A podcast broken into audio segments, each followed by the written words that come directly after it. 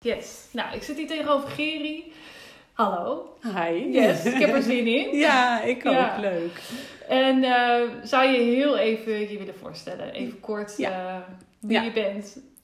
Ja, ik ben eh Geri, eh 35, moeder van twee kinderen.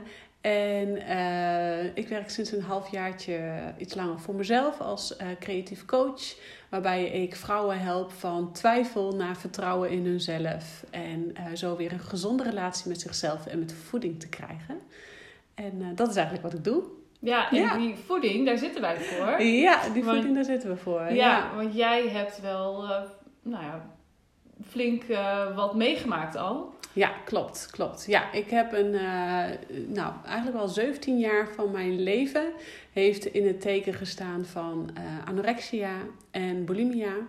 En daar ben ik van hersteld, ook heel goed van hersteld. En nu mag ik daar andere vrouwen mee helpen. Dus weer een gezonde relatie te krijgen. Ja, Ja, dat is echt super mooi Ja, ook. eh. ja, zeker. vooral dat je ervan hersteld bent. ja zeker. Ja, ja. want dat kan dus wel. Het kan wel, ja zeker. Want er zijn echt zo weinig mensen die herstellen van een eetprobleem. En eh, ik denk dat zo ongeveer 10, 15 procent herstelt. En de rest eigenlijk wel hun hele leven of erin blijft hangen. Of misschien zelfs aan overlijdt. Ehm, ja, het is echt een heel groot serieus probleem. En wat eigenlijk ook nog steeds een beetje eh achtergeschoven wordt. En een beetje een, ehm, eh, een lading heeft. Terwijl dat eigenlijk gewoon eh, die lading eraf mag en de schaamte voorbij mogen daarin. En, ja. Die- Ja, er zit zo'n stigma op. Van, Ja, hè? ja. ja, klopt. Ja, ja, en dat is eigenlijk zo zonde. Want op het moment dat iemand dus met eetbuien of eetprobleem kampt... is het niet zo fijn als gewoon hulp kunnen hebben en hulp kunnen zoeken... Eh, maar er zit inderdaad dus zo'n stigma op waardoor het gewoon een, een dingetje is. En dat iemand daardoor alleen nog maar langer in zijn, in zijn eentje blijft aanmodderen. Ja, en, Ja. en uiteindelijk eh, zo erg kan worden dat je eraan overlijdt. Ja, Dat precies. gebeurt natuurlijk ook nog Ja, veel te veel. Ja, en het is niet alleen aan de anorexia waar je kunt, aan kunt overlijden. Hè? Want dan mager je jezelf natuurlijk uit en ben je ver onder gewicht en noem maar op. Maar ook de bulimia kant is een, eh, gewoon zo slecht voor je lichaam... dat je jezelf daaraan ook kunt overlijden. Eh, door het al het braken, het laxeren. Je krijgt daar gewoon letterlijk hartkloppingen van... waardoor je hart gewoon eh, helemaal op hol slaat... en gewoon kunt overlijden aan hartklachten. Eh, dus beide kanten is gevaarlijk. En dat wordt echt wel onderschat door, ehm, door de buitenwereld. Ja, En jij hebt allebei gehad. ja, ja, ja. Was er eentje die als eerste was? Of ja allebei tegelijk? Ik weet niet hoe nee, ja, ik heb wel eerst echt eh, jaren anorexia gehad. Dat is op mijn twaalfde begonnen. En ik kan me nog herinneren als klein meisje, een jaar of 12, 13, dat ik dacht, eh, nou, ik, eh, ik wil ook gewoon weer lekker in mijn vel zitten. Ik was die periode dat je een beetje begint te tieneren, te puberen. Nou, 12, dan ben je ja, echt nog jong. Ja, ja, ja, ik was al wel wat jonger, denk ik al wel, dat ik al eh, bezig was met nee, ik ga niet eten. En eh, dat ik ook eh, huilend onder de tafel lag als klein kind, zeg maar, weet je wel. En ik wil het niet eten. Ehm, maar dat had ik nooit zozeer gelinkt aan anorexia. Ik denk dat ik een jaar of 12, 13 was, dat toen echt. Ehm, dat, ik, dat we met elkaar naar, eh, naar het zwembad gingen. Dat ik me niet happy voelde in mijn lichaam. Dat ik daar al bewust mee was op die leeftijd. En eh, dat iemand tegen me zei: of, nou, echt slank zul je nooit worden. Dat ik dacht van ja, ik zal jullie zo'n poepie laten ruiken, zeg maar. Dat was mijn, eh, dat was mijn triggerpoint voor helemaal niks meer eten. Ehm, een vriendje destijds hebben die dat ook nog eens extra stimuleerde. Dat meen je. Oh. Eh, dus eigenlijk eh, ja, daardoor heel lang in bleef hangen. Ehm, mijn ouders wisten ook echt geen raad mee meer. eh, Want zij hadden het wel door. ja, en het vriendje had het ook wel door. Ze hebben zelfs een keer met z'n drieën met mij gepraat, weet je wel, dat soort dingen. En ik, ik, ik wou daar niet aan. Op een gegeven moment was ik een jaar of eh 18, 19, ging ik ook het huis uit, weet je wel. Ik kon natuurlijk helemaal niet, ik kon helemaal niet voor mezelf zorgen. Ik, ik at niks en eh, ik was zo mager als een lat. Maar ik moest en ik zou mijn eigen ding doen. En ehm, ja, ja, dat zit daar heel, al heel sterk in. ja, echt. Ja, ja. Ik had een eh, overlevingsdrang van ik moet het allemaal zelf oplossen en ik moet het allemaal alleen doen, zeg maar. Ja, ja. Dus hulp vragen was voor mij heel moeilijk. En ik denk dat dat voor heel veel mensen met een eetprobleem ook heel moeilijk is. Ja. Ja, ja, ja. En hoeveel vertrouwen had jij in jezelf? Ah, nul. Dat was ook was een open deur. Ja, maar- ja, nee, ik had daar echt geen vertrouwen in mezelf. Ik wist wel dat ik eh, door niet eten, hield ik mijzelf staande. Hield ik mij overeind. En ehm, eh, iedere dag dat ik op die weegschaal stond, eh, moest dat gewicht omlaag. En ik moest van mezelf eh, sportoefeningen doen om af te vallen. En ik moest van mezelf niks eten. En als ik dan wel wat had gegeten, dan kwam de straf overeind, zeg maar. En ja, dus dat was het enige wat mij staande hield. En waar ik ook alleen maar mee bezig was. Ja, Dat was jouw overlevingsstrategie. ja dat was mijn overlevingsstrategie. Ja. Ja. En je intuïtie. Het gevoel. Ja, ik denk dat dat niet echt aanwezig was. Want eh, op het moment dat je zo in de anorexia zit, dan kan je alleen maar denken aan het gewicht op de weegschaal. Eh, je ziet ieder rolletje vet wat er, wat eigenlijk helemaal niet is. Ehm, alles, je kan alleen maar aan jezelf in, je, in de spiegel kijken van... Jezus, wat is dit een lelijk mens en eh, hoe kan ik zo snel mogelijk... Uh, er hebben zelfs ook momenten gehad dat ik gewoon niet meer wou leven... want mijn lichaam was het toch niet waard, zeg maar. Nee, jij Dus was het niet waard. Ik was het niet waard, ja, Nee. ja, ja, ja. Ja. dat herken ik wel. Ik heb ook een periode gehad dat ik eh, niet zoveel at. En dat was meer een soort eh, controle. De Controle krijgen op het leven, op mijn eigen leven, die voor mijn gevoel, ehm, ja, die ik niet in controle had. En dat was Precies. mijn enige manier. En ook dat op de weegschaal staan, dat was niet goed genoeg. Precies, En, eh, dat heeft ja. voor mij maar heel kort geduurd hoor. Het was maar eh, een kleine periode.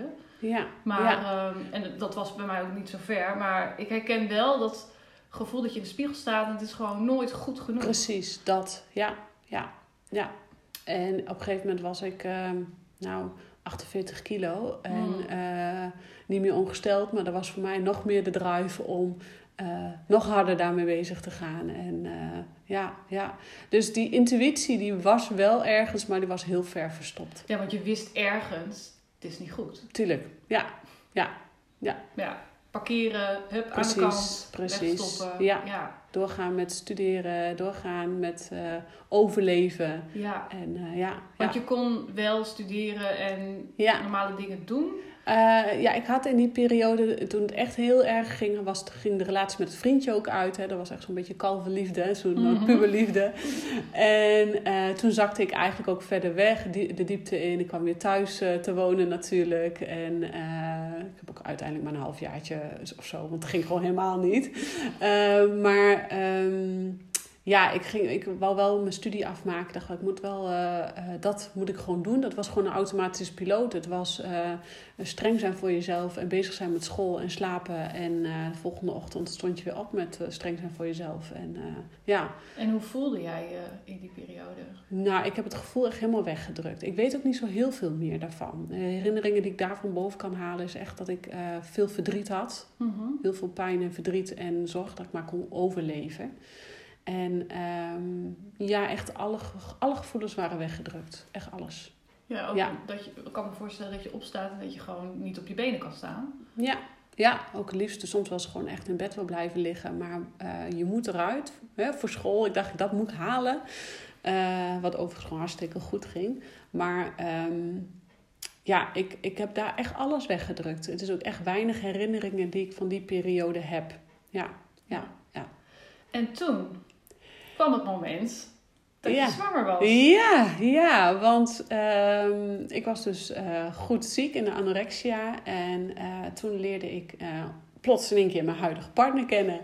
En ehm, ja, was eigenlijk vanaf moment één al dat wij, eh, dat de klik er gewoon was. En eh, hij was ook de eerste naast mijn ouders dat ik vertelde over mijn anorexia.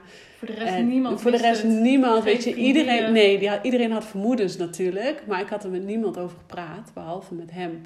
En eh, dat was eigenlijk ook de ommekeer dat we dachten, nou, hier gaan we, dit gaat gewoon goed komen. Toen voelde ik weer dat gelukgevoel en dat ik iemand naast me had. En ik dacht, nou, en toen ging het ook goed dat ik weer wat in gewicht aankwam. En dat ik gewoon normaal ging eten. En nou, we woonden ook al heel snel samen, omdat we gewoon echt gewoon die klikken hadden. Het was gewoon goed. En jij wilde het huis uit. En ik wilde het huis uit, ja, ja.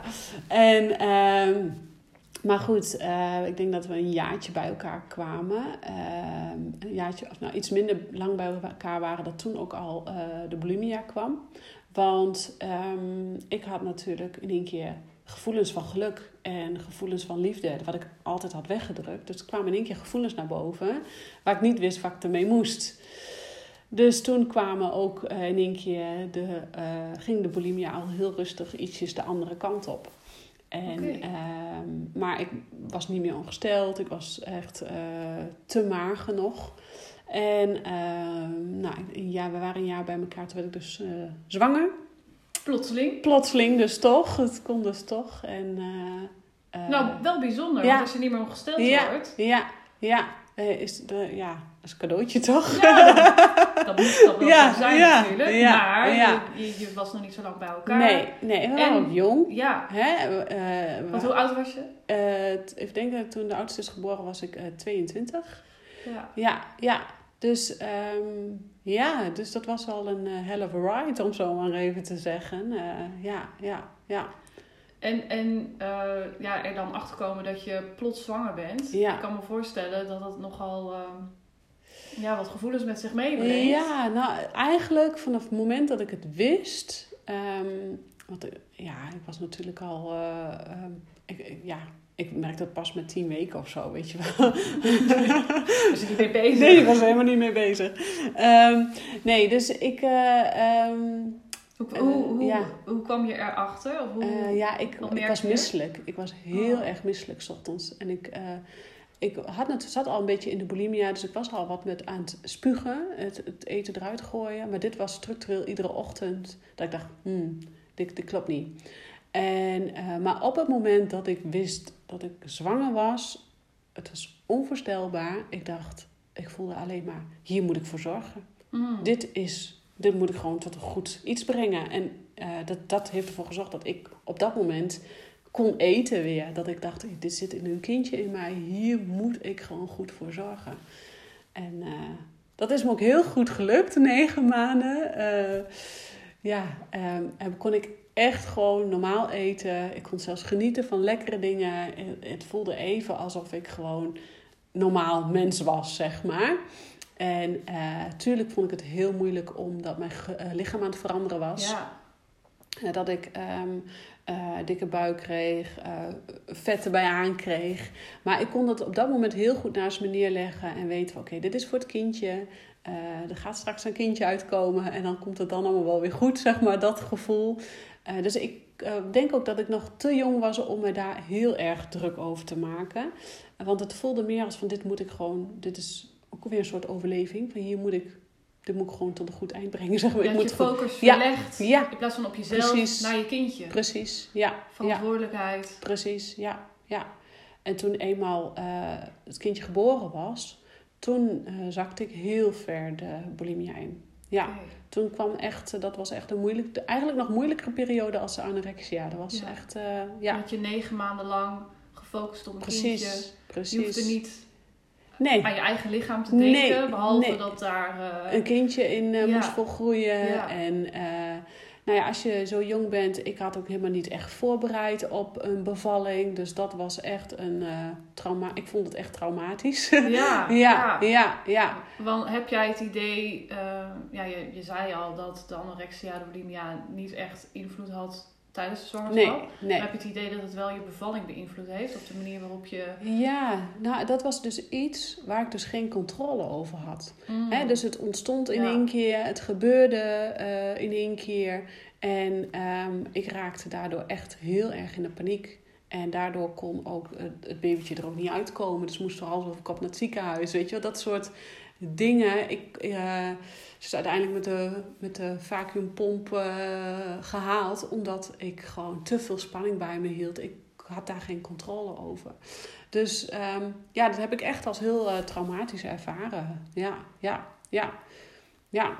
En ja, je had natuurlijk... je was natuurlijk volledig bezig met dat kindje. Ja, En niet met een voorbereiding. Heb Nee. je, had je dat ook niet meegekregen vanuit de omgeving of bij de verloskundige? Dat, Ja. Had je daar ook je problemen neergelegd? nee, ik had daar mijn problemen in neergelegd. En ik voelde mij niet prettig in de ik had me opgegeven voor zwangerschapsyoga. Maar ik was natuurlijk jong en iedereen die had wel een oordeel over mij dat ik daar als jonge zwangere vrouw rondliep. Waren natuurlijk allemaal toen vrouwen van rond de 30. Ja. En ik was net begin 20. En eh, bijvoorbeeld bij de zwangerschapsyoga en bij de verloskundige werd toch wel eh, flink opgehamerd van dat ik zo jong was. Dus dat kwam erbij. Dat kwam erbij, dat ik mij eigenlijk ging schamen voor dat ik zwanger was.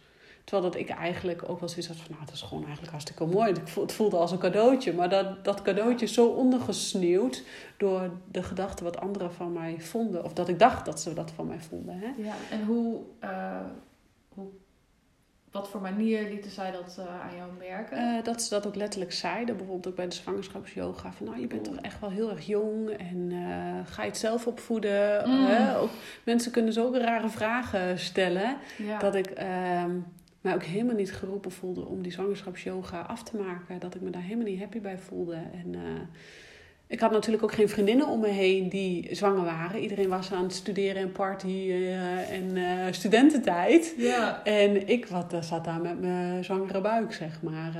Ja, ja. Dus nee, ik had niet echt het idee dat ik op iemand kon terugvallen in die periode. Nee. Juist heel belangrijk als je zwanger bent. ja, En je wereldje was klein. ja, ja. Ja, ik voelde mij echt alleen. Ja, ik had natuurlijk wel mijn moeder en mijn schoonmoeder. Maar dat is toch anders. hè? Je wilt natuurlijk gewoon met je vriendinnen delen dat je zwanger bent. En eigenlijk liefst met de hele wereld delen dat je zwanger bent. Ja. En eh, ook praten over bevallingsverhalen. Of, eh, hè? Eh, maar ja, die, die had ik niet. In, ik, had, ik, ik had geen mensen om me heen waar ik op terug kon vallen voor mijn gevoel, zeg maar. Van mijn Nee. leeftijd die mij zouden begrijpen, zeg maar. Eh, Nee, nee, sowieso niet begrip. Maar ook als er dan op die manier tegen je Ja. gesproken wordt. Wel, Ja. ja, 22 is jong, Ja. maar je bent geen 16. Nee, nee, nee. nee. En, en natuurlijk al- ook misschien het oordeel dat jullie nog maar kort bij elkaar waren. Ja, nou dat nog niet zo eens zozeer. Meer echt van dat ik echt jong ben. En eh, ja, ik, ik, ik, eh, nou, maar kun je dan je studie afmaken? Weet je, dat soort dingen. En ja, ja, ja. En jullie ouders? Ja, eh, nou, beide ouders, beide kanten waren direct helemaal happy de peppy. En stonden volledig achter ons hoor. Ja. ja. En jouw moeder, want die, Ja. die, die wist natuurlijk van jouw eh eetprobleem. Ja. Is dat iets wat nog aan de orde kwam Nee. tijdens zwangerschap? Heeft ze daar met je over gesproken? Nee. Zorgen geuit? Ik denk, ze hebben wel zorgen gehad. Ik denk dat iedereen om ons heen wel zorgen gehad van, oh, als dat maar goed komt. Maar niemand sprak het uit. Hmm. En dat is ook omdat ik het zelf ook nog niet eh, onder dat labeltje durfde te plakken. Hè. Ik ging ook nog maar gewoon door, eh, net alsof doen dat mijn neus bloedt, zeg maar. Ja, Dus ik denk niet dat iemand eh, in onze omgeving dat echt heeft aandurven katen. Ehm, stond je daarvoor open? Nee, ik denk het ook niet. Nee. Nee, ik denk toen was ik echt weer in een overlevingsstand van ik moet zorgen dat dit kindje gewoon gezond ter wereld komt. Verder niks. Er Verder niks. niks aan de hand. Nee, nee. Nee. ja. En ehm, had jij voor jezelf ook, ehm, had je er zelf ook vertrouwen in, in eh, nou ja, dat het kindje goed zou groeien? En, Ja, ja. Ik had eh, in tegenstelling tot de tweede, dat is een heel ander verhaal, maar bij haar had ik echt het gevoel, nou, dit gaat, gaat me gewoon lukken, dit ga ik gewoon doen. Er wordt een heel gezond kind en er was ook een heel gezond kind en is nog steeds een heel Ja, gezond ja. kind. Dus eh, ja, nee, dat had ik eigenlijk van eh, dag één van, nou, dit gaat me gewoon lukken. Ik ga hier gewoon een heel mooi, gezond mensje ter wereld brengen. En ja, ja, Ja. ja, ja. Nou, dat, eh, dat had je mee in die tijd. Ja, dat ja. wel fijn. Maar de bevalling was dus uiteindelijk... eh, nee, dat vond ik echt, eh, ja, dat vond ik echt pittig. Ja. Ja. Ja, vanaf het eerste moment dat ik wist dat het eh, gebeurde, tot aan ehm, eh, op het moment dat ze op je buik ligt. Mhm. Ehm, en daarna. Mhm. Ja, vond ik echt heel pittig. Ja, ja. Ja. ik denk ook dat je. ehm, je weet ook natuurlijk niet wat je te wachten staat op het moment dat jij een kindje gaat krijgen. En ook bij de tweede denk je, oh ja, dit was het, weet je wel. Ehm, maar ja, wanneer jij, eh, misschien heeft dat ook wel met mijn leeftijd te maken, wat ehm, impulsief op die leeftijd. Je, gaat, je ziet het wel. Eh, als je wat ouder bent, misschien dat je inderdaad wel wat meer gaat voorbereiden. Ik weet het niet. Ik had wel. ehm, ik vond het echt moeilijk. Ik vond het echt zwaar. Ik kijk er ook echt nog wel op als een terug als een. ehm, nou, been there, done that en eh, niet, nooit meer terug, zeg maar. Nee, nee. nee, nee, Voor jouw nee. gevoel wel traumatisch. Ja, ik vond het echt traumatisch. Ja, Ja. ja, ja. En je had ook niemand in je omgeving waar je van af kon Nee, kijken. nee, nee. Je ja. deed het allemaal voor het eerst. Precies, eerste. precies, ja. En eh, mijn broer en eh, schoonzusje hadden destijds al wel wat, eh, hadden al een kindje gekregen, drie maanden daarvoor. En, maar ja, die stond ook heel anders in het leven, dus het ging ook eigenlijk wel heel relaxed of zo, weet je. Dus dat was eigenlijk mijn enige voorbeeld. Ehm, ja, maar wat wist ik er nou van? Ja. Niks. Ja, en het was... welk jaartal was het? Eh 2008. Ja, 2008. Ja, Ja. ja, Ja, als je dat vergelijkt met nu... Nou ja, je hebt natuurlijk eh, nog een, een tweede, tweede dochter Ja, gekregen. ja. Dat is weer een heel andere, ja. heel andere tijd ook weer. Want 2008, had, ja, wat kon je nou ook vinden op internet? Of, Nee, niks. of wat dan ook. Niks. En ik kan me nog herinneren dat de verloskundige zei dat ik per se aan de borstvoeding moest. Hmm. Dus dat, was, dat wou ik ook dan ook maar per se doen. Maar toen dus het kindje was geboren, viel ik op de vierde dag viel ik mega, viel ik zo flauw dat mijn borstvoeding gewoon niet wou lukken. Maar ik had zo op gefocust dat moest. Ja, weer die controle Weer daarop. die controle. En toen dat iemand zei, nou, eh, dat kwam de kraamhulp en zei, nou weet je, er is ook gewoon niet, net zo goed eh, flesvoeding wat net zo goed is. Dus kom, we halen dat op, want je gaat eraan onderdoor, weet je. Ja. Toen dacht ik, oh, kan het ook zo? ja. Hè? Dus dan eh, gaat er ook weer in één keer een, een wereld voor je open, zeg maar. Ja. En ja, toen in 2008 is het gewoon heel anders als nu. eh, en rond deze periode sta je veel meer voor de keuze van... oké, ik begin helemaal niet aan borstvoeding... want ik weet dat ik daar mezelf ga verliezen, zeg maar, bij wijze van. Ja. Of eh, er zijn zoveel meer mogelijkheden... Mhm. eh, veel meer wetenschap daarover en veel Ja. meer kennis daarover. ja, en je deed wat, wat je gezegd werd. Ja, ja, Dat is wat de verloskundige tegen jou zei. Dus dat, Ja. dat volgde je allemaal op. ja, ja, Ja. ja. En ehm, je vertelde net... Ja, en dat is natuurlijk ook... Als je al een negatieve geboorteervaring hebt... Een negatieve bevallingservaring... Ja, dan, dan sta je al 1-0 achter. ja, Met eh, de periode die erna komt. ja, Dat is gewoon zo'n sneeuwbal. Eh, ja. De bevalling was al niet heel fijn. Ja. Het eerste moment dat zij bij jou lag. Hoe was dat? Ja, dat vond ik echt wel magisch. Dat vond ik toch wel heel bijzonder hoe eh, je elkaar dan, hè, dat kleine babytje in de ogen Ja. aankijkt. denk je, oh ja, daar ben je dan, weet je wel. Dat is echt het magische moment, vond ik. En dat was het enige moment dat ik even een roze wolk heb gezien hoor. Ja, daarna was die weg. Ja, daarna was die weg. Ja. Ja, ja, Ja, ja. maar heel fijn dat je dat moment had. Dat het meteen goed was. En eh, kreeg je toen ook meteen het gevoel...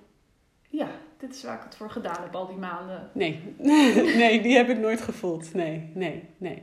Ik, had, eh, ik zat gewoon zo in die overleving. En dan al snel daarna kwam ook direct, ehm, ehm, de, direct daarna angst overheen. Ehm, wat gaat er nu gebeuren? Hoe moet het nu? Kindje dat huilt, eh, wat niet eh, aan de borst wil liggen. En ik het moest toch aan de borst liggen. Dus hoe dan verder? Weet je wel, paniek.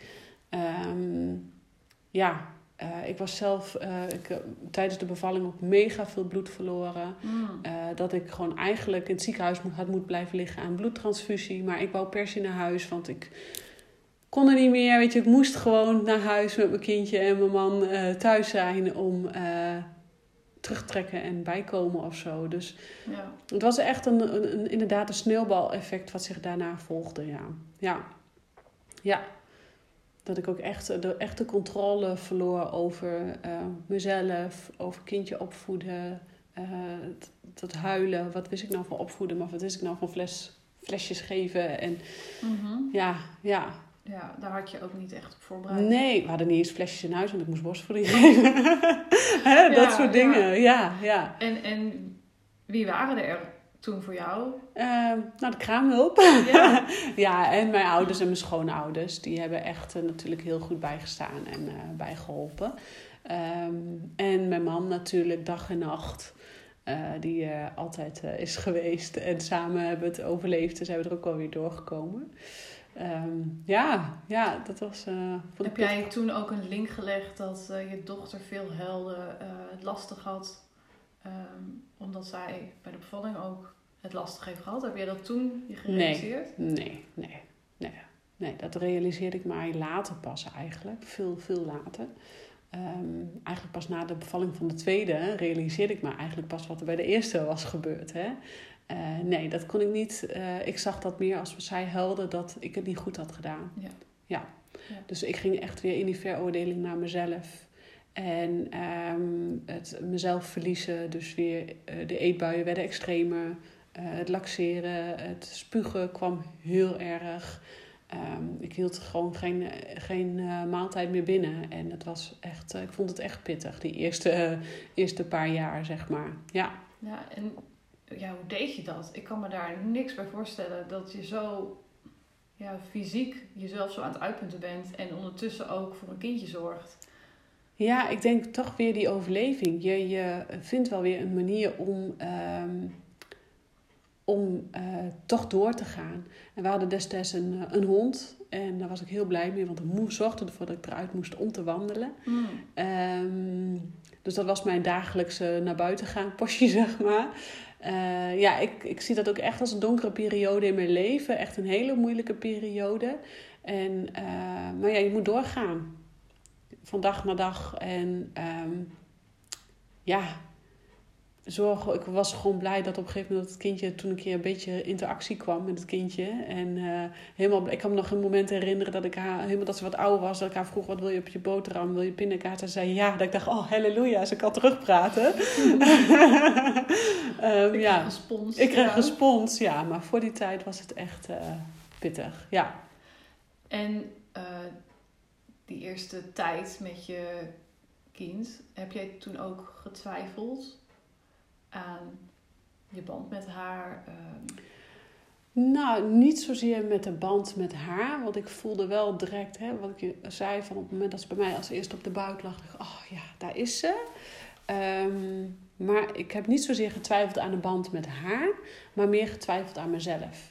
ja. Eh, zie je wel, ik ben geen goede moeder. Zie je wel, ze huilt nog steeds, ik kan het niet. Eh, echt wel huilend eh, mijn man opbellen, dat ik niet wist wat ik nu moest doen. Eh, gelukkig was dit kindje, eh als eerste dochter, een hele goede slaper. Dus zij sliep s'nachts heel goed, waardoor ik ochtends echt wel om, eh, om eh, vijf uur eruit kon voor de eerste voeding, zeg maar, weet je wel. Ja. Dus dat hadden wij echt heel erg geluk mee. Ehm, maar overdag voelde het als overleven. Ja, Ja. ja, ja.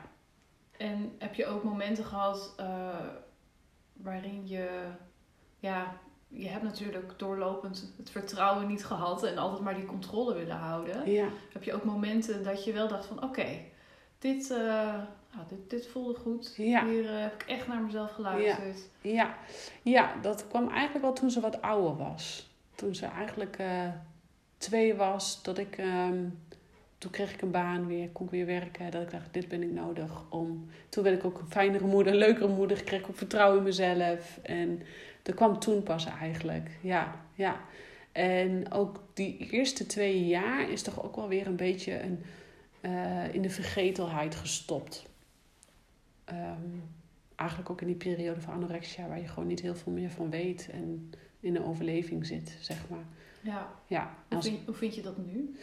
eh, ja soms wel jammer. Ik vind ook eh, als ik een fotoboek terugkijk, of dan denk ik, oh ja, als ik dan mezelf op foto's zie, dan denk ik, oh, wat, wat zie ik er slecht uit en wat heb ik mezelf aangedaan door mezelf zo weg te cijferen.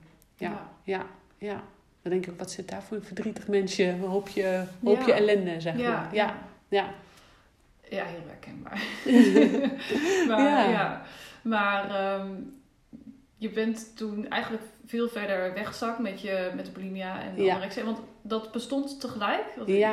Ik, weet, ik weet dat niet. Ja, nou eigenlijk is de. ehm, eigenlijk had ik al die tijd nog gewoon anorexia. Mhm. Want ik had dus de angst om te eten. Ja, Ehm, maar op het moment dat ik dus ging eten, eh, kwam er in één keer heel veel.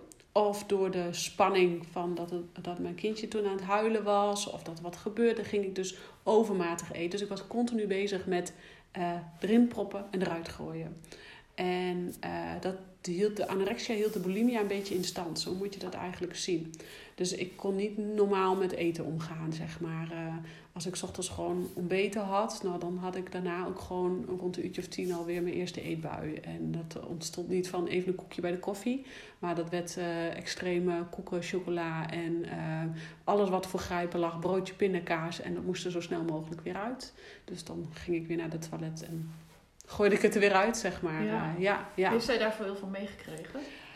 Ehm, ik denk onbewust wel. Maakte je daar ook Ja, zorgen om? ja ik, vond het wel moeilijk dat zij dat mee zou krijgen, zeg maar. Maar ik denk dat zij onbewust wel mijn verdriet heeft meege... mijn wanhoop heeft meegekregen. Ja, ja. dat denk ik wel. Ja. En kon jij, eh, kon jij haar, ja misschien domme vraag, maar kon je haar wel goed, eh, goede voeding geven? Ja, Was ja. dat niet eh, lastig voor jou? Eh, ja, toen ze wat ouder werd, hè, dat ze ook op een gegeven moment op zo'n leeftijd komen dat ze ook een snoepje mogen, zeg Mhm. maar. Dat vond ik heel moeilijk, want voor mij, in mijn ogen snijden ze al gauw te veel. Dus was het al veel snijden en dat mocht dan niet, want dan werd ze dik. Werd. Mm. Dit, die gedachte is Ja. er altijd heel lang geweest. Dus ik heb haar ehm, in die zin wel eh, daarin wat beperkter opgevoed, dat denk ik wel. Ja, ja, ja. En naarmate eh, ik dat de eetstoornis wat meer hulp in kreeg, omdat eh, dus dat ik hulp ging zoeken, dat de eetstoornis wat meer naar de achtergrond raakte, merkte ik ook dat ik daarin wat relaxter was. En ja, nu neem ze ook gewoon een snoepje iedere middag als ze uit school komen. Omdat ik denk, nou, je bent ook kind, weet je wel. Moet kunnen. Moet kunnen. Ja. Wat was Ja. het moment dat je dacht, oké, ik heb nu hulp nodig? Ehm, ja, ik heb in 2014 een eh auto-ongeluk gehad. Toen reed een eh, vrachtwagen mij van achteraan. En eh, ik moest revalideren. Ik dacht, ik, en de oudste was ondertussen zes. Ik dacht, ja, dit kan zo niet langer meer. ik dacht, En al die jaren, al die jaren doorgaan in de eetbuien, in spugen, laxeren, eh, zeggen tegen mijn man en kinderen dat ik net gegeten had, terwijl dat ik nog eh, niks gegeten had. Eh, als iemand weg was of 's avonds dat ik alleen was, dan stopte ik alles naar binnen en moest er zo snel mogelijk weer uit. Dus die veroordeling naar mezelf, mezelf straffen. ehm, ja, dat heeft echt al die jaren heeft dat gewoon voortgezet. En ehm, ja, ik leefde ook gewoon van dag tot dag om maar weer te overleven. En na dat auto-ongeluk dacht ik, nu moet ik, moet ik die koe bij de horens gaan vatten. En ik kreeg, eh, van de auto-ongeluk kreeg ik EMDR-therapie.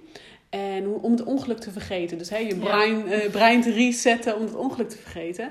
Maar met die EMDR-therapie kwamen eigenlijk allemaal beelden naar boven. Van eh, dus die periode nadat de eerste was geboren. van de zwangerschap, van de bevalling. Maar ook van de anorexia-periode. Alles kwam naar boven met die EMDR-therapie. Dat ik dacht, al ja... je weggestopte alle- ja, trauma's. ja, Je ja. haalt één laagje weg Ja, en daar... boom, Ja. daar kwam, eh, ja, ja. Dus ik moest daarmee aan de slag. En eh, eigenlijk is dat mijn eh, mooiste moment in mijn leven, omdat ik daardoor gewoon ehm, echt het eetprobleem heb uit kunnen werken. En ehm, ja, nu zo ver gekomen ben waar ik nu sta. Dus dat was echt wel, eh, ja, ja. Ja. moment om in een gouden lijstje te Ja, ja, eh, zeker, zeker. En had jij, eh, voordat je die hulp echt aanpakte, had je toen al wel met meer mensen erover? Eh, of was het nog steeds zo'n taboe voor jou? Ja, het was nog steeds wel een taboe. Mm. Want ik werkte ook in de sportschool. Natuurlijk Mm. in de sport om lekker hè, fanatiek bezig Ja, te ja. zijn. Ehm, en daar sprak ik ook heel veel vrouwen die ook gewoon eigenlijk eetbuien hadden. En nou, hè, maandag ga ik eh, diëten en dan ga ik dit dieet doen. En vervolgens sprak ik ze dinsdags weer en dan was het weer niet gelukt. Of, hè. Dus ik herkende heel veel in hun verhalen. En toen kwam ik erachter van, hé, hey, ik ben eigenlijk helemaal niet alleen met dit stuk. Ehm, dus toen kwam ik ook een beetje aan nadenken, hé, hey, misschien heb ik dan toch echt wel een probleem. Want ik kan me nog herinneren dat ik de eerste keer bij de psychotherapeut zat en dat de psychotherapeut tegen mij zei: Ja, Gerry, weet je wel dat je anorexia hebt? Nee, ik niet. Dat had je al die jaren Ja. ook nooit eh nee, had ik gedacht? mezelf. Nou, weet je, je had het wel gedacht, maar ik dacht: Nee, dat heb ik niet. Nee. Nee, nee dat ben, ik ben niet diegene die dat heeft, weet je wel. Dus Nee. ja, dat was wel even een eh, ding. Ja. Ja, om daar echt die naam aan te plakken. Ja, ja, ja. ja. Ja, dat, eh, dat is ook best lastig om Is een dan dingetje. toe te geven. Precies. Ja, ik heb dit. Ja, dat is heel moeilijk. En eh, ik denk dat die therapeut daar toen dat tegen me zei: Ja, maar Gerrie, je hebt gewoon anorexia hoor. Weet je dat wel? Toen dacht ik: Oh ja. Je kunt het wat anders noemen, maar ja, ja, ja. Ja. Ja. En dat was 2014. Ja, En toen eh, ja. heb je het opengegooid. Ja. Toen heb ik het opengegooid, de wijde wereld in, familie eh, ook die daarvan op de hoogte werd gebracht. Natuurlijk allemaal wel wisten, maar eh, niet durfde te zeggen. Toen kreeg ik ook de opdracht van mijn therapeut inderdaad van ga het met een vriendin bespreken. Heb ik toen ook gedaan en eh, die wist het natuurlijk ook wel. Maar het was zo fijn om het bij haar ook mijn verhaal kwijt te kunnen. En ja, zelfs op de dag van vandaag nog uh, dat, ze, dat ik uh, af en toe nog even vraag: oh, heb je zin om even te bedden of te wandelen? Weet je wel. Dus ja, ja. Nee, wat dat betreft was dat echt een heel goed moment om die koe bij die horens te vatten. Ja. ja. Hoe voelde dat? Het moment dat je dat ging, je ging uiten? Ja, was heel fijn. Ik vond het eerst heel spannend. En toen ik er steeds meer over ging praten, werd het eigenlijk gewoon, ging de lading eraf en kon ik echt pas uh, ermee leven, zeg maar. Kon het echt een plekje krijgen. Ja. En werd het ook minder dingetje. En op een gegeven moment stopte het spugen, stopte het laxeren. Um, kon ik Uit zichzelf? Nou, ik heb daar echt toe gedwongen natuurlijk. Ik moest ook echt wel van de therapeut, want ik was ook echt uh, nou, hormonaal helemaal uit balans door al dat. Uh, ik had hartklopping, mijn hart was echt helemaal van slag door al het laxeren en spugen. Um, dus ik moest ook lichamelijk gezien ook echt uh, daarmee stoppen. En ik had ook zo de noodzaak om ermee te stoppen. Dus ik voelde aan alles van dit moet, zeg maar. Ja, ja. ja, ja. Want uh, ja, je organen dan? Alles was helemaal uh, bijna uitputting. Tot, ja. ja. darmen die slecht werken. En ja, ja. Zat je al op een randje? Ja, ja. Van een opname eventueel? Of, Ja, daar heb ik wel meerdere keren op gezeten hoor. Ja, ja, ja. ja. Ja. Elke keer net niet? Elke keer dit niet, ja. Dat ik dacht, nee, dat gaat me niet gebeuren. Oké. En wat deed je dan? Van, dat gaat me niet gebeuren? Wat, uh, deed je Nou, toen, uh, ik denk met de anorexia-periode had ik echt zoiets van... nee, ik moet gewoon echt zelf weer zorgen dat ik weer de boel op de rit kom, zeg maar. De boel op de rit krijg. En uh, in die periode dat ik dus op een gegeven moment hulp ging roepen... dat was echt het, de nood, de laatste noodkreet. Anders was ik denk ik ook wel in een kliniek beland, zeg maar. Ja, ja. ja. ja. En hoe was dat in je gezin? Um, ja, ik denk dat dat heel mooi was. Want mijn, voor mijn man was het natuurlijk heel fijn dat, daar, um, dat die beerput nou eens goed uh, opengetrokken wordt en naar gekeken werd. Um, ja, uiteindelijk, het heeft wel heel wat jaren geduurd voordat het echt rust en balans gaf. Ik heb al met al vijf jaar uh, therapie gehad om dit te overwinnen. echt wekelijks, drie keer in de week dat ik daar in het begin drie keer in de week heen ging. Dus het heeft wel even geduurd, maar het heeft echt wel ehm, heel veel gebracht. Ja, je kan ook niet al die jaren in, in één week oplossen. Nee, of in één jaar. Dat, nee. dat vraagt veel tijd. Ja, ja, ja. En jullie uh, kinderwens, uh, was die er ook al eerder? Oh, eh, heb je dat aangedurfd in al die jaren of was je er nee, mee bezig? Nee, ik durfde, ja, mij, bij ons beiden, want we hadden natuurlijk een kindje en die was ondertussen zes toen ik daarmee aan de, aan de slag ging. Dus toen ze een jaar of zes, zeven was en dat ik weer een beetje aan de betere hand was, kwam het ook het gevoel wel weer. Ik was ondertussen, nou, uh, 30, 29, 30. Hartstikke jong ook nog. En, ja, maar toch om je heen kwamen er toch alweer kindjes en uh, vriendinnen met kindjes. En, uh, Daarvoor was het niet uh, nog gaan kriebelen? Nee, nee, toen begon het toch wel een beetje te kriebelen weer. Maar ik voelde, ik moet eerst gewoon zelf weer gezond worden voordat we nog een kindje krijgen, zeg maar.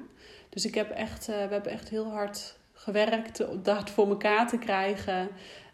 Um, ja, dus uh, toen mijn oudste negen was, of eigenlijk acht al, hebben we besloten om van, nou, toch nog weer uh, ervoor te gaan, zeg maar, voor een tweede. En, uh, ja. je, wilde, je wilde gezond zijn? Ik wilde gezond zijn, voor... ja. Nog, om nog een kindje, om het weer is, nou, op een goede manier te kunnen doorleven, bewust. ik wou gewoon nog een keer weer bevallen, want de vorige keer was zo paniekerig. Dat ik dacht, ik wil gewoon nog weer zo'n bevalling meemaken om... Um, om het gewoon te kunnen ervaren. Ja. ja. Wat was dat in jou? Wat, uh... Ja, ik denk wel moeder, oerinstinct of zo. Hè? Ik denk dat dat wel een... Ja, misschien herken je dat zelf ook wel. Dat je dan toch denkt, ja... Het kan anders. Het kan anders. Ja. Dat gevoel van het kan anders. Ja, ja, ja. En uh, ja, dat moment dat je dacht, nou, we gaan ervoor. Wat, wat, uh, wat waren jouw stappen? Um, ik heb direct, hebben wij uh, de huisarts ingeschakeld. Want ik wou gewoon niet weer terugzakken in mijn eetproblemen als um, uh, bij de eerste.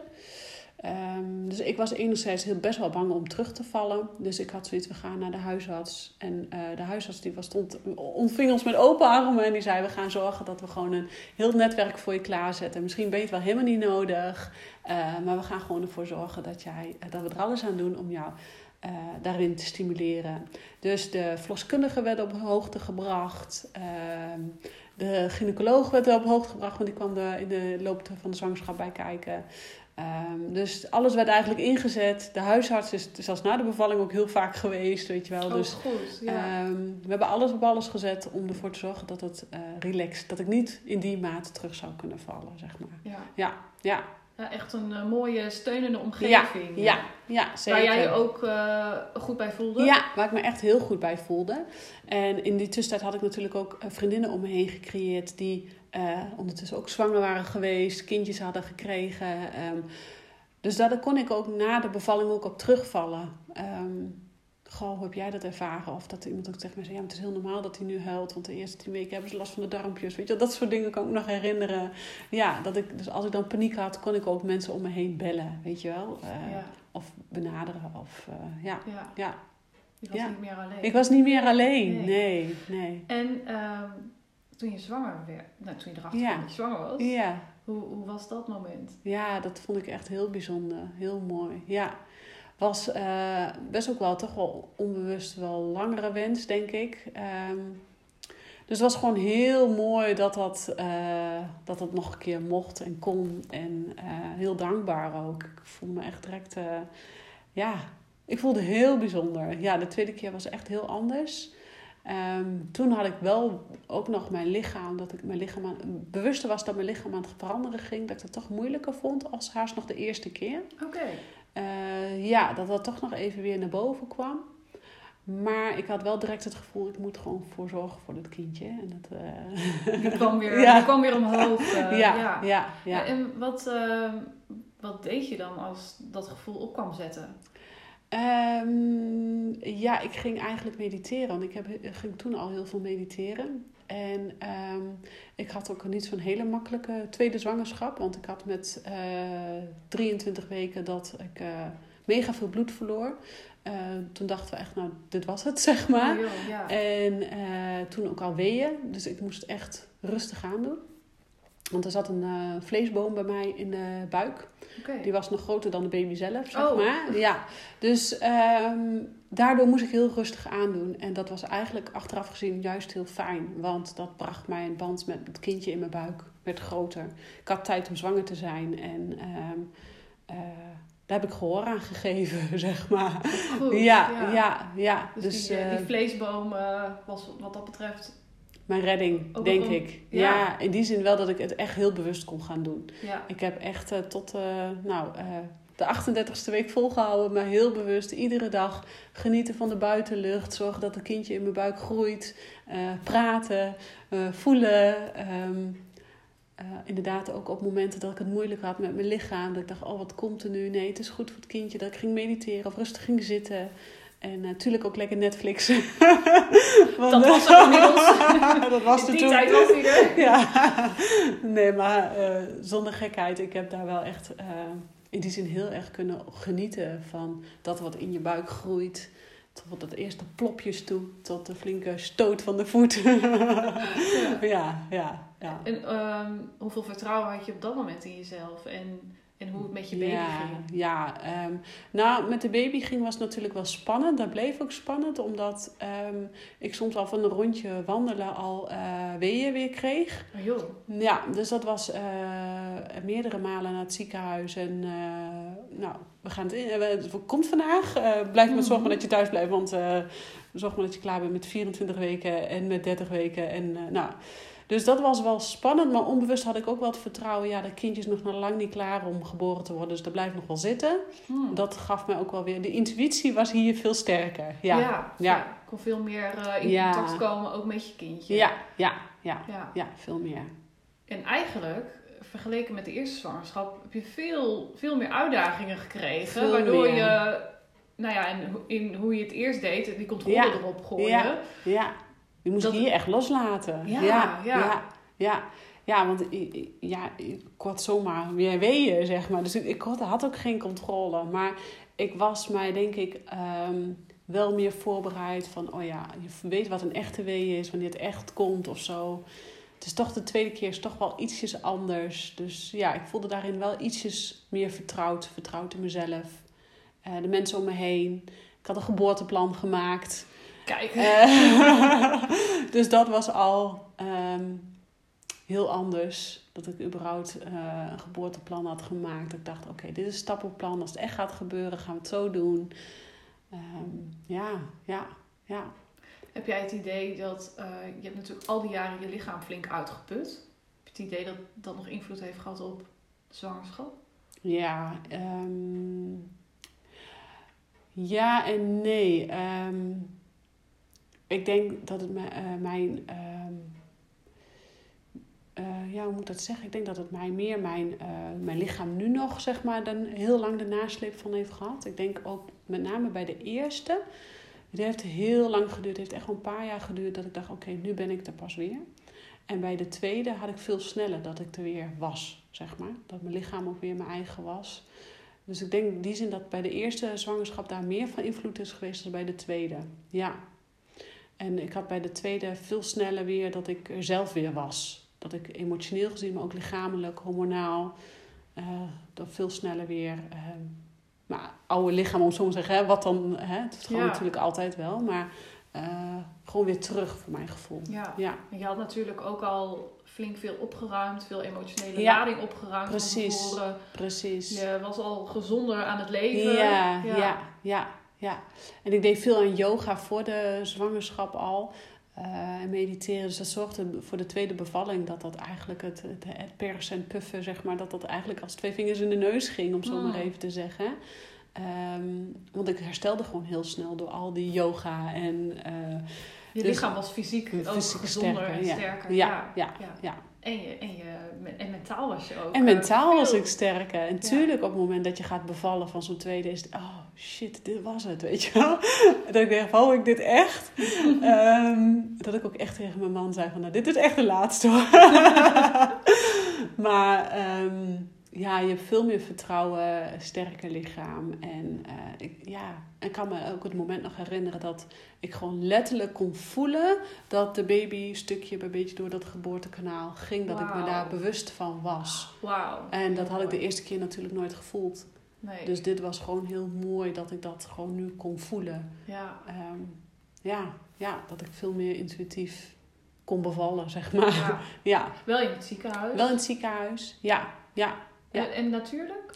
Eh, ja, ik had, nou, ik had al drie centimeter ontsluiting. Dat was 38 weken, maar ze moest er echt, of moest er echt uit. Ik, kon gewoon, ik was gewoon echt op. Dat ik echt dacht, nou, ik vind het mooi geweest, zeg maar. Ja. En toen zei de verloskundige ook, nou, als we ontsluiting hebben, dan gaan we ervoor. Dus die had ik al. En toen hebben ze ietsjes weeënopwekkers gedaan, maar toen kwam het eigenlijk zelf allemaal al. Oh. Dus ja. eh, ietsjes hulp. ehm, maar er was wel hele fijne hulp om dan ook gewoon echt die dag te kunnen bevallen. Ja, ja, ja. ja, ja. En toen was eh, je tweede dochter Ja, ja, ja, bijzonder hè? Ja, zeker. Nou, de weg die je, die je al had afgenomen. Ja. En, en ja, als een soort van kerst op de taart. eh, Echt, ja, Ja. Ja. maar de periode na de geboorte was was pittig. pittig. Ja, die was heel pittig. Veel wakker, eh, niet, er was een hele slechte slaper. ja. S S'nachts heel veel wakker, eh, overdag veel, echt een huilbaby. Ehm, ja, dat was moeilijk. De eerste paar weken ging nog wel. Maar daarna werd het pittig, echt, echt pittig. En hoe stond je daar nu zelf in? Eh, ik was sterker. Mijn man was sterker. Eh, we durfden hulp te vragen. Eh, Het was ook voor het eerst dat ik dacht oh, dat ik Mout, zeg maar, de jongste, dus naar. eh, dat ik een keer dacht van, oh, opa en oma willen jullie even oppassen, want we zijn gewoon even adem nodig. Weet je, dat soort dingen. Dat durfde ik dan ook gewoon te doen. Dat had ik voorheen niet. Dus ehm, ja, dat was heel anders. We stonden zelf sterker in onze schoenen. Ja, Ja. ja. Je kon het, eh, kon het beter handelen. Om maar zo te precies. Precies, ja. Ja. ja, ja. En eh, had je bij je dochter het idee... eh, ja, had je het idee van... Hé, hey, dit komt ergens vandaan? Of, of, of wat maakt dat ze nu zoveel huilt? Ehm, ja, ik denk dat zij een best wel toch ook wel spannende zwangerschap heeft gehad. Ja. Eh, voor haar was het ook iedere keer dat ze natuurlijk weeën kreeg. Hé, hey, er is activiteit. Dan lig je weer aan die monitor. Dan heb je zelf spanning van... oh, als het nou maar nog niet komt, want het is nog veel te vroeg. Dus die spanning heeft zij ook gevoeld. En ehm, ja, daar heb ik nooit echt heel erg bij stilgestaan. Tot de laatste paar eh, jaar eigenlijk. Ze is nu bijna vier. Maar dan ga je toch wel nadenken... oh ja, eh, hey, ehm, de, hoe moet dat voor haar gefeest zijn, zeg Ja. maar. Eh, ja, Ja. ja. En zij is ook nog steeds eh, een kind wat absoluut niet alleen kan zijn. Wat s'nachts nog gewoon om mij roept van mama ben je er nog, weet je wel. Omdat ze gewoon toch echt wel eh, die spanning nog bij zich Ja. draagt, denk Ja, ik. Ja, bevestiging nodig bevestiging. heeft. Ja, Van ik ben niet alleen, Ja, ja. er is er iemand voor mij. Ja, hou ja. vast. hou vast. Ja, Ja. ja, ja. En nu, Ja, na twee kinderen en met al, ja, alles wat je nu in je rugzakje hebt. ja, Hoe is het nu? En nu zijn die meiden natuurlijk alweer wat ouder. ja, ja. De Dus weer een hele andere fase Echt, ook. eh. ja, ja, ja. Ik, eh, ik vind het hartstikke leuk. We hebben natuurlijk nu een, eh, een echte puber en een peuterpuber, om zo maar even te zeggen. dus het is heel gezellig in huis. En soms ook lekker, eh, lekker kattig. Want ondanks dat er negen jaar verschil tussen zit, kunnen ze af en toe ook echt zussen zijn. Dus dan vliegen ze elkaar lekker in haren, zeg maar. Ja. Ehm, maar ja, dat is met kinderen thuis. Dus nee, ik vind het echt heel bijzonder ook dat ik twee kinderen mag opvoeden. En ja, ik ben echt dankbaar. Ik geniet ook weer van die kleine momentjes. En eh, ja, ja. En je eetproblemen. Want daar, daar heb ik nog helemaal niet gevraagd. Maar nadat eh, de tweede geboren is, ja. heb je toen nog een moment gehad Nee. dat je. Nee, nee. Eigenlijk was ik voor de zwangerschap van de tweede, eh, had ik al geen eetbuien meer of had ik ook al geen stress meer om eten. Eh, tijdens de zwangerschap ontstond dat natuurlijk nog wel even. Dan kom je aan, je, je lichaam verandert weer. Ehm, maar dat was in een hele mindere mate. Daar kon ik heel anders mee omgaan. Kon ik ook veel beter relativeren. Nou, hè, dat komt straks allemaal wel weer goed. En het hoort erbij. En het buikje mag groeien. En ehm, na die tijd had ik ook gewoon eh, veel sneller mijn oude lichaam weer terug. Dus het is voor mij eigenlijk... Ben ik, na die tijd ook, ik ben ook nooit meer teruggevallen in eetbuien of eetproblemen. Nee, nee die heb ik eigenlijk heel lekker eh, achter mij kunnen laten. Ja, ja. ja. nou heel fijn ook. ja. En als je nu, eh, ja, die meiden worden natuurlijk ouder en je dochter heeft nu die leeftijd waarin het bij jou allemaal een beetje begon. Ja, Maak je daar ook zorgen om? Ja, die, die spanning is er soms nog wel. Ehm tuurlijk, niet zozeer in de zin van, oh je moet dat niet eten of je moet dat niet eten, want dan word je dik. Maar meer van, oké, bij mij is het rond mijn twaalfde begonnen. Nou, de oudste wordt volgende week 13. Mhm. Dus dan is het echt wel even spannend van, oké, hoe gaat zij dan om met de emoties? En eh, ja, dat ik haar ook wel heb gezegd van, goh, als jij een keer eh periodes hebt dat je misschien wat gezonder wil eten of wat anders wil eten, moet je dat gewoon aangeven, weet je wel. Dus ik probeer eigenlijk alles een beetje te, al, eh, te eh, opvangen misschien of aan te bieden wat zij misschien helemaal niet nodig heeft. Maar dat, het, dat ze weet dat het is, wat ik Ja. destijds heb gemist, zeg maar. Ja, ja. En dat is het enige wat ik denk ik kan doen. En we praten veel. En ehm, eh, toen ik natuurlijk startte met mijn bedrijf, met mijn onderneming, ging ze ook vragen: "Ja, maar Mama, wat ga je dan doen? Dus toen, eh, toen dacht ik: Ja, je bent nu 12. Ik ga gewoon een keer op een zomeravond heb ik met haar gewoon een keer, voordat ze naar bed ging, met haar alles verteld en erover gehad. Eh, dus zij weet nu ook dat ik andere vrouwen help eh, met eetproblemen. En ehm, zij weet ook dat ik dat heb gehad. En dat maakt het ook wel heel relaxed binnen het gezin, zeg maar. Ja, ja, ja. ja. alles ligt ook in het gezin open. Ja, En- alles ligt in het Zij gezin weet open. daar dus alles van ook. Ja, ja, ja. ja, ja. En dat is ook heel krachtig. Ja, nou dat zorgt er wel voor, denk ik, dat voor haar ook de deur open staat om wel met ons te praten. Ja, Eh, want haar hormonen beginnen nu ook te gieren door de lichaam en veranderen. En begint eh, natuurlijk ook te kijken naar andere meiden en na te denken over dit en na te denken over dat. Dus ja, ik kan niet meer doen als ze voor haar zijn. ja precies. Ja. Nou ja, ook wel heel, heel knap van je dat je niet zo obsessief bezig bent met de voeding van je eigen Nee. kinderen. Ook al Nee. was dat misschien in het begin even Ja. aan de orde. ja, Ehm, maar ja, op die manier help je haar natuurlijk ook niet. En nee. Leg je ook weer extra druk. Precies, precies. En dat is mede, mijn man heeft daar natuurlijk ook heel erg in bijgedragen. Dat ik dan dacht, ah, je moet niet weer een boterham met pindakaas eten. Of bijvoorbeeld, of nou, je hebt nu wel genoeg gesnoept.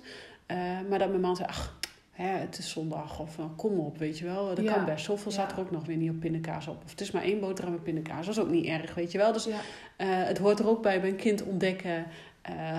wat ze wel lekker vinden, wat ze niet lekker vinden. En dat snoepen hoort er ook een beetje bij. En, En eh, eigen lichaam ook aanvoelen. Ah, ja, oh, ik zit vol, ook- dus ik ja, niet meer. Precies, eh, ja. leren nee zeggen en Ja. buikje zit vol. En, dus eh, ja, dat, dat hebben we natuurlijk samen wel kunnen oplossen in die zin, zeg maar. Ja, Nou, nou ja, wat je zegt, mijn partner was gewoon een enorme steun. Maar die, dat is dan ook heel belangrijk. ja dat je Gewoon, nou ja, dat blijkt ook wel in je verhaal.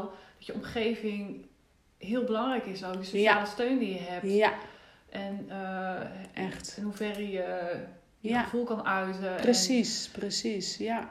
Want ik kan me nog herinneren dat ik uh, dat de jongste dus 12 weken of zo was, 10, 12 weken. En uh, dat ik dus uh, zo in de paniek zat van even het oude paniek weer voelde als bij die eerste. Ze bleef maar huilen en nacht aan nacht aan nacht. En ja. geen voeding was meer, kwam eruit en pijn in de buik en nou, noem maar op. En dat ik eigenlijk me radeloos voelde en dat ik toen een vriendin ging bellen.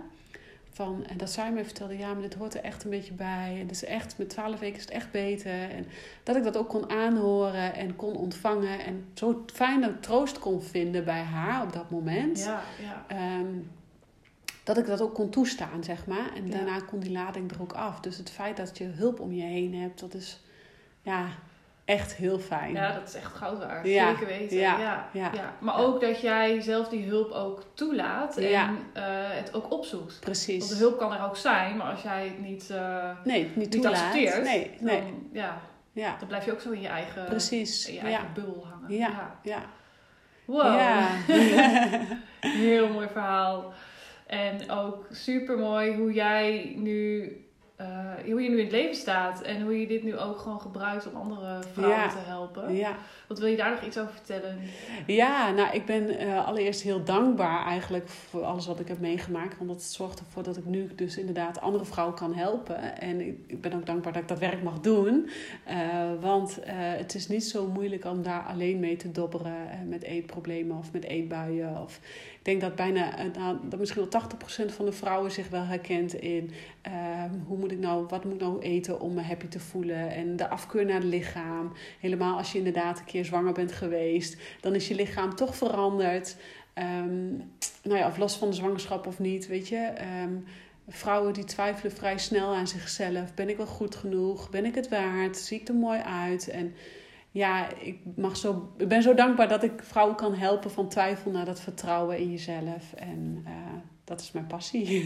Ja, heel mooi. Ja. Super mooi. Ja, ja en inderdaad, uh, die twijfel en die onzekerheid. En je kan dan nog zo vaak plaatjes zien van vrouwen met hun echte lichaam. Die zie je dan ja. veel voorbij komen. Ja. ja. En dat vind ik echt super mooi dat er andere mensen zijn die laten zien aan jou van... hé, hey, je hoeft er niet perfect uit te zien. Nee, precies. Maar toch, als je van binnen het niet voelt... voelt nee ja, dan kun je nog zoveel plaatjes zien. Precies. Ja, en dan moet er echt van binnen iets uh, gebeuren. Ja. En uh, ja. Vaak, uh, vaak is het fijn als je daar de hulp voor kan zoeken.